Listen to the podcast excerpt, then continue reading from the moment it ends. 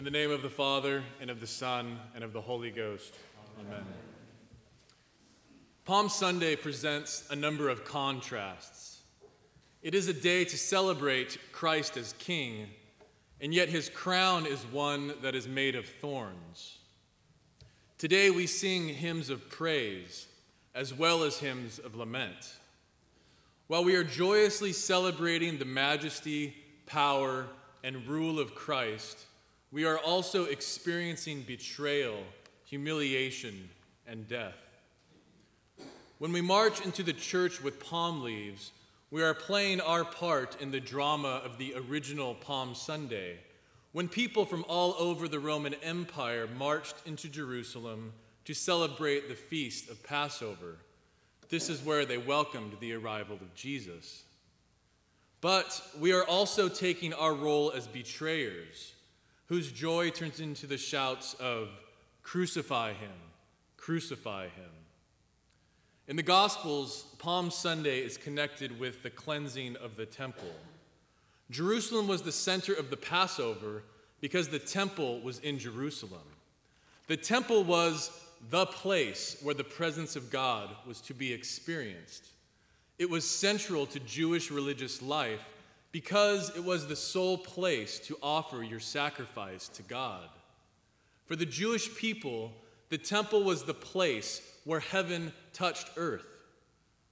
When Jesus rode into Jerusalem as king, he also came into the temple as king. When he saw that the worship of God had turned into a bargaining flea market, he became furious.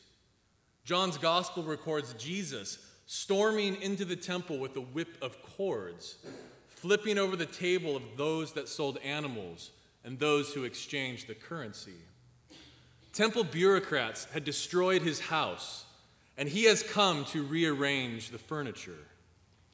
The problem was not the sale of animals, for this was a good and necessary thing.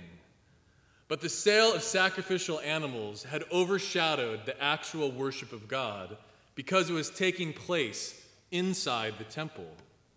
The focus had gone from the life of prayer to the business side of religion.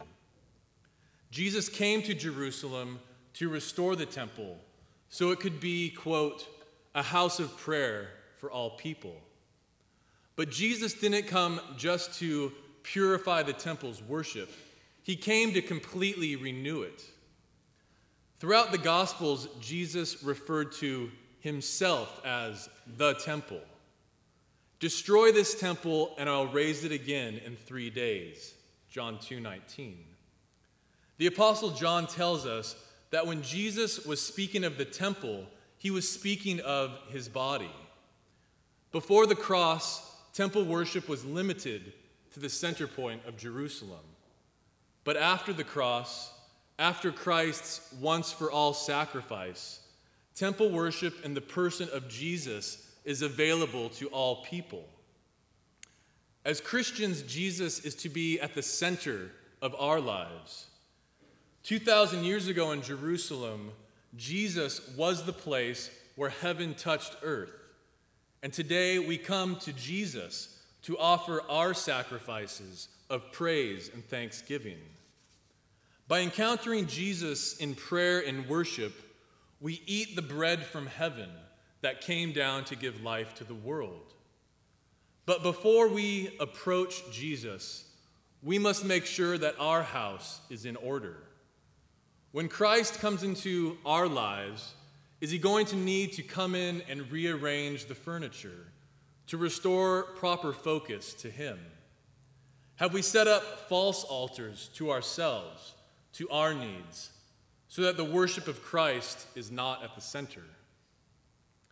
Conversion of the heart requires both the proper placement of Christ at the center, but also a changed will that fosters affection for the things of God. The temple before Passover had become a place where duties were being processed and performed so efficiently that you could buy an animal, sacrifice it to God, and simply be on your way. What kind of worship is this? Is this a house of prayer No, it is simply a processing center. Most of us have quite an eventful week ahead, preparing for family parties, business projects, class assignments, or just the busyness of life.